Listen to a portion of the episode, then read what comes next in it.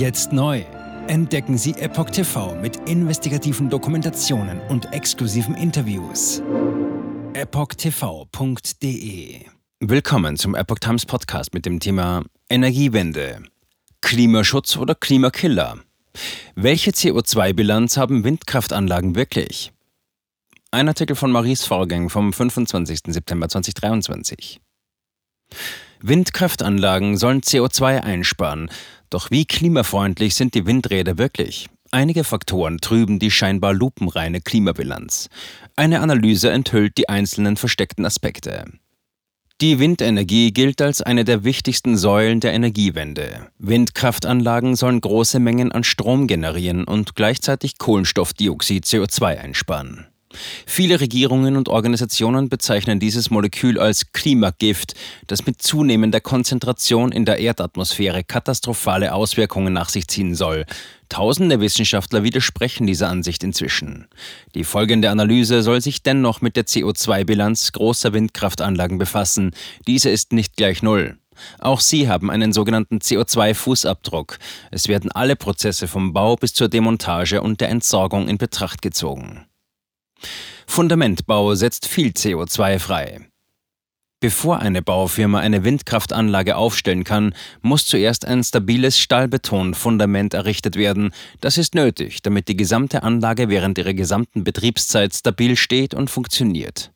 So auch bei dem derzeit geplanten Bauvorhaben im Altdorfer Wald im Südosten von Baden-Württemberg. Dort soll ein Windpark mit 39 großen Windkraftanlagen Modell Vestas V172 7.2 entstehen, wovon jedes bei optimalen Windverhältnissen rund 7,2 Megawatt Nennleistung leisten kann. Ein Bauleiter erklärte in einem Video, dass Zement ein Bauteil für die Herstellung des Betons für ein Fundament ist. 525 Tonnen an Zement benötigt ein solches Fundament. Allein diese Menge an Zement hat einen CO2-Fußabdruck von 315 Tonnen CO2. Chemisch gesehen läuft folgender Prozess ab.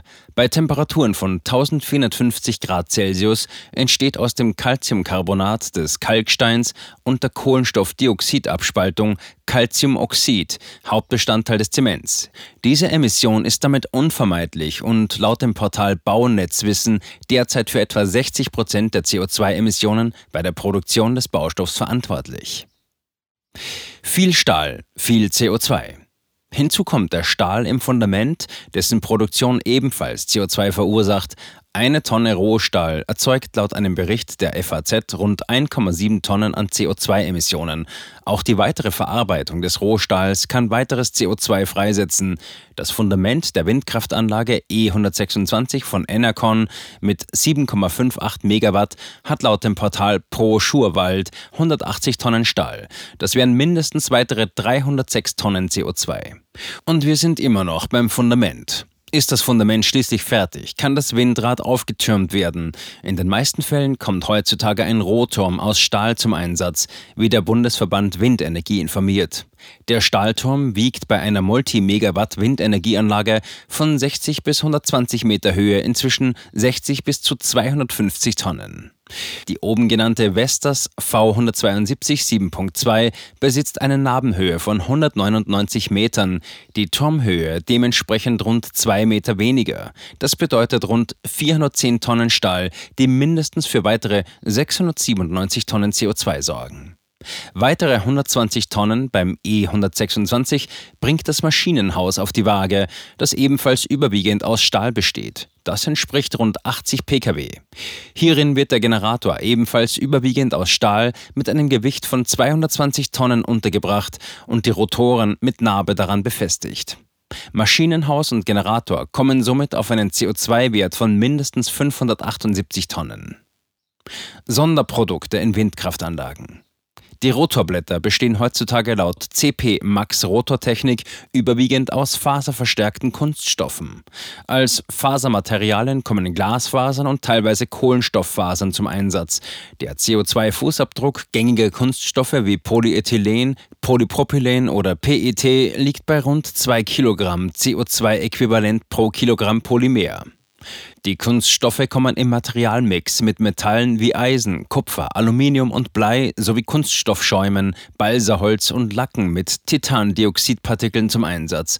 Ein Rotorblatt von 85 Metern Länge, wie im Fall des Vestas V172 7.2, wiegt knapp 43 Tonnen. Experten schätzen die künftige Entsorgung der Rotorblätter als äußerst problematisch ein, da sie kaum bis gar nicht recycelbar sind. Demnach beträgt der CO2-Fußabdruck eines Rotorblattes aus Kunststoffmischfasern optimistisch geschätzt und in Ermangelung anderer Werte mindestens 86 Tonnen. Eine Windkraftanlage hat derer drei, sprich 258 Tonnen. Auch seltene Erden wie etwa rund 2 Tonnen Neodym sind in einem Windrad von 10 Megawatt Nennleistung verbaut. Neodym wird nahezu ausschließlich in chinesischen Minen abgebaut, wobei zwar kaum CO2 frei wird, dafür entstehen bei der Trennung des Neodyms vom geförderten Gestein giftige Abfallprodukte. Zudem wird radioaktives Uran und Thorium beim Abbauprozess freigesetzt. Ebenso ist zu erwähnen, dass inzwischen viele Windkraftanlagen in Waldgebieten entstehen. Dafür müssen pro Windrad meist tausende Quadratmeter Waldfläche vernichtet werden. Nach der Demontage eines Windrades ist nur ein Teil wieder aufforstbar. Dauerhaft versiegelt bleiben die Grundfläche des Fundaments mit rund 500 Quadratmetern und die Kranstellfläche mit rund 1800 Quadratmetern sowie die Zuwegung. Jeder Baum weniger bedeutet weniger Bindung und weniger Speicherung von CO2. Ein Baum kann laut Plant for the Planet im Schnitt 10 Kilogramm CO2 pro Jahr binden. Schmieröl und Dieselverbrauch. Auch im Betrieb sind Windkraftanlagen auf fossile Erzeugnisse wie etwa Schmierstoffe angewiesen. Laut einer Lebenszyklusanalyse der Windkraftanlage Vestas V112, 3 Megawatt Nennleistung, verbraucht jede dieser Turbinen 1,27 Tonnen Schmierstoffe. Hinzu kommen 13 Tonnen Schmier- und Kühlmittel für den Transformator, berichtete Avenergy. In konventionellen Öltransformatoren befindet sich Mineralöl, das als Kühl- und Isolationsmedium dient. Die Analyse beruht auf der Annahme, dass die Windräder 20 Jahre in Betrieb sind. Viele Windkraftanlagen haben zudem einen Dieselmotor. Besonders nötig ist dieser bei Offshore-Anlagen im Meer, denn die empfindlichen Turbinen müssen sich regelmäßig drehen, auch wenn der Wind längere Zeit nicht weht. Andernfalls droht Korrosion durch die salzige Seeluft. Hinzu kommen noch CO2-Emissionen, insbesondere durch Transport- und Kranarbeiten, vor allem bei Offshore-Anlagen. Hierzu lässt sich kein genauer Wert ermitteln, da diese stark von der Art der Schwertransporter oder Transportschiffe und deren Antriebsart sowie der Länge der Transportwege abhängen. Welche CO2-Bilanz ergibt sich? Wie sieht es also mit der CO2-Bilanz aus? Um diese zu ermitteln, ist eine Einheit nötig, die den verschiedenen Kraftwerkstypen miteinander vergleichen kann. Der Diplomchemiker Dr. Christoph Kanne und Sprecher der windkraftkritischen Bundesinitiative Vernunftkraft nannte der Epoch Times auf Anfrage die Lifecycle GHG Greenhouse Gas Emission, sprich die Lebenszyklus Treibhausgasemissionen. Zitat. Darunter versteht man den Gesamtverbrauch an Treibhausgasen auf CO2-Äquivalente umgerechnet, den eine Erzeugungsanlage sowohl für den Bau als auch beim Betrieb verursacht, dividiert durch die Stromausbeute während ihrer kompletten Laufzeit. So kann er. Angegeben wird diese in Gramm Kohlenstoffdioxid-Äquivalent pro Kilowattstunde. Wie zu erwarten, haben Kohlekraftwerke ohne Abscheidung und Speicherung von CO2 den größten CO2-Fußabdruck. Die Werte liegen bei 753 bis 1095 Gramm CO2-Äquivalent pro Kilowattstunde. Besser ist die Bilanz bei Kohlekraftwerken mit CCS. Dann sind es nur noch 149 bis 470 Gramm CO2-Äquivalent pro Kilowattstunde. Windkraftanlagen haben insgesamt tatsächlich einen relativ kleinen CO2-Fußabdruck. Die großen Windräder an Land, onshore, glänzen mit lediglich 7,8 bis 16 Gramm CO2-Äquivalent pro Kilowattstunde. Bei Offshore-Anlagen ist der Wert mit 12 bis 23 Gramm CO2-Äquivalent pro Kilowattstunde etwas höher. Zitat: Dass die Werte bei Windkraft variieren, hängt damit zusammen, dass deren Stromausbeute stark standortabhängig ist, erklärte Kanne. CO2-Amortisation schon im ersten Betriebsjahr? Bei Offshore-Anlagen kommt derzeit noch bei einigen Herstellern das klimaschädliche Gas Schwefelhexafluorid zum Einsatz, wie E-Fahrer berichtet. Es wird wegen seiner guten isolierenden Eigenschaften vor allem in Schaltanlagen eingesetzt, in denen die Energie verteilt wird. Schwefelhexafluorid, kurz SF6, hat allerdings von allen bekannten Substanzen die stärkste Treibhauswirkung. Es wirkt rund 22.800 Mal stärker als Kohlendioxid. Siemens Gamesa setzt dieses Gas laut Martin Gerhardt, Manager bei Siemens Gamesa, nicht mehr in modernen Anlagen über 60 Kilovolt ein, darunter jedoch immer noch. Wenn es um die CO2-Emissionen durch den Bau einer solchen Anlage geht, ist die benötigte Zeit für den Ausgleich durch die Produktion erneuerbarer Energie ebenfalls recht überschaubar. Eine 8 Megawatt Anlage muss nach Aussage von Siemens Gamesa Manager Martin Gerhardt nur 7,4 Monate in Betrieb sein. Dann habe sie bereits alle CO2-Emissionen über den gesamten Lebenszyklus kompensiert, heißt es. Die Einschätzung von Gerhard hält Kanne jedoch für Augenwischerei. Zitat: Eine solche Berechnung mag vielleicht hinkommen, wenn man eine an einem optimalen Standort errichtete Windkraftanlage mit dem CO2-Ausstoß eines Kohlekraftwerks vergleicht. Vergleicht man sie aber mit einem Kernkraftwerk, so gibt es eine solche Amortisationszeit überhaupt nicht. Zitat Ende. Denn nach aktuellen Zahlen der Wirtschaftskommission für Europa, UNECE, seien Kernkraftwerke mit 5,1 bis 6,4 Gramm CO2-Äquivalent pro Kilowattstunde, der Windkraft mit 7,8 bis 23 Gramm CO2-Äquivalent pro Kilowattstunde grundsätzlich überlegen. Windkraft benötigt ein Backup. Zitat. Das deutsche Binnenland liegt für Windkraftanlagen eher im oberen Bereich der in der Grafik gezeigten Spanne. Windreiche Offshore-Standorte bilden hingegen den unteren Bereich, sagte Kanne. Kernkraft schneidet noch besser ab. Zitat: Damit ist die Windkraft im deutschen Binnenland an sich schon bis zu viermal klimaschädlicher als Kernkraft, schlussfolgert Kanne. Doch ein entscheidendes Problem wird von vielen gerne übersehen. Zitat: Es kommt hinzu, dass Windkraft ohne Backup gar nicht funktioniert. Die Windkraft benötigt zusätzliche Kraftwerke, die zuverlässig produzieren, wenn Flaute herrscht. Hierzu stellt Kanne eine Rechnung auf. Zitat: Angenommen, Sie installieren in einem Land ein Kernkraftwerk mit einem Gigawatt Leistung. Dieses besitzt einen Kapazitätsfaktor von 95 Prozent. Ebenso installieren Sie 200 Windräder mit je 5 Megawatt Leistung. Zitat Ende. Diese haben ebenfalls eine Nennleistung von einem Gigawatt, allerdings einen Kapazitätsfaktor von nur 20 Prozent.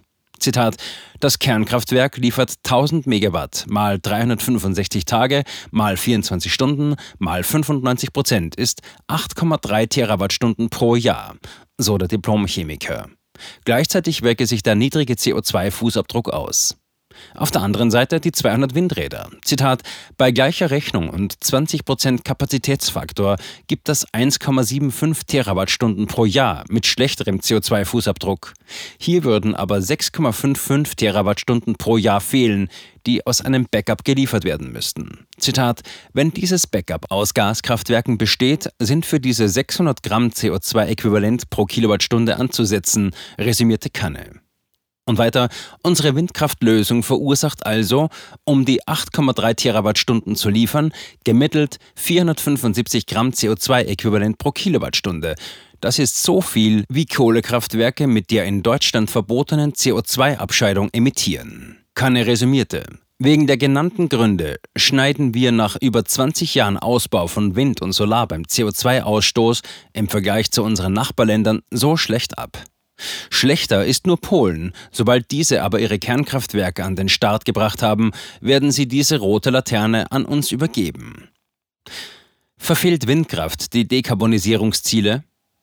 Anhand dieser Zahlenbeispiele seien Windkraftanlagen aus Klimasicht eher schädlich als nützlich. Zitat: Will man diese Zahlen nach unten bringen, muss man für einen hohen Overbuild sorgen. Diesen haben wir in Deutschland regional bereits.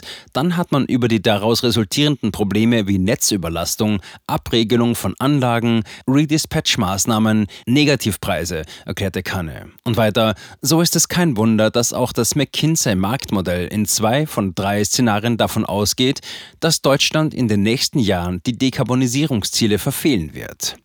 Zitat Ende. Jetzt neu auf Epoch TV. Impfgeschichten, die Ihnen nie erzählt wurden. Eine eindringliche und aufschlussreiche Dokumentation, deren Trailer YouTube nach drei Minuten entfernt hat. Schauen Sie für nur kurze Zeit die gesamte Doku kostenfrei. Jetzt auf epochtv.de. Ich war geimpft worden. Ich begann unkontrolliert zu zittern. Er verstarb 33 Tage später. Ich kann meinen Kopf nicht aufrecht halten. Dann brach ich zusammen, ganz plötzlich. Vom Start weg haben wir nicht die Bedingungen erreicht, die normalerweise erreicht werden müssen. Es handelt sich um eine Tragödie von beispiellosem Ausmaß. Aber die Bundesregierung und Behörden tun so, als sei alles in bester Ordnung. Wir suchten ein nahegelegenes Krankenhaus auf. Sie behandelten sie, als sei sie verrückt. Ich sehe das als einen ernsten Kampf, den Zusammenbruch der bürokratischen Strukturen zu korrigieren. Ich glaube, viele Menschen wissen auch gar nicht, dass sie einen Impfschaden haben. Umfassende Datensätze, die zeigen, dass wir einen Anstieg der Fehlgeburten um nahezu 300 Prozent ausgehend von ihren eigenen Daten hätte Pfizer 2021 vom Markt genommen werden müssen. 300 Prozent bei Krebserkrankungen. Acht Seiten lang Krankheiten, die direkt mit dem Impfstoff in Verbindung gebracht werden. Eine Reihe diverser unerklärter Symptome. Und sie nahmen um mehr als 1000 Prozent zu. Mehr als 1000. Der Arzt weiß nicht, um was es sich handelt und wie er es behandeln soll. Es ist der Hammer, was die für Psychospielchen mit einem spielen. Sie tut nur so, das sind Falschinformationen. Praktisch keine Hoffnung auf Gerechtigkeit. Erkennt man es nicht, sieht man nicht die Notwendigkeit. Insofern war es ziemlich offensichtlich und das Krankenhaus wusste, dass etwas im Gange war. The virus stops with every vaccinated person. In other words, you become a dead end to the virus. Vaccinated people do not carry the virus, don't get sick. Wie hätte ich ahnen sollen, dass es das letzte Gespräch mit meinem Sohn sein würde? Sie wissen bis ins kleinste Detail, was da vor sich geht. All das kennen sie. Und dennoch eilt niemand der Wahrheit zu Hilfe. Die verborgene Krise. Impfgeschichten, die Ihnen nie erzählt wurden. Eine Originaldokumentation von Epoch Times. Jetzt kostenfrei auf verborgenekrise.de ansehen. Aufgrund von Zensur ist diese bedeutende Dokumentation nicht über die sozialen Medien teilbar. Leiten Sie diesen Link an Freunde und Bekannte weiter und tragen Sie so die Botschaft dieser mutigen Menschen in die Welt.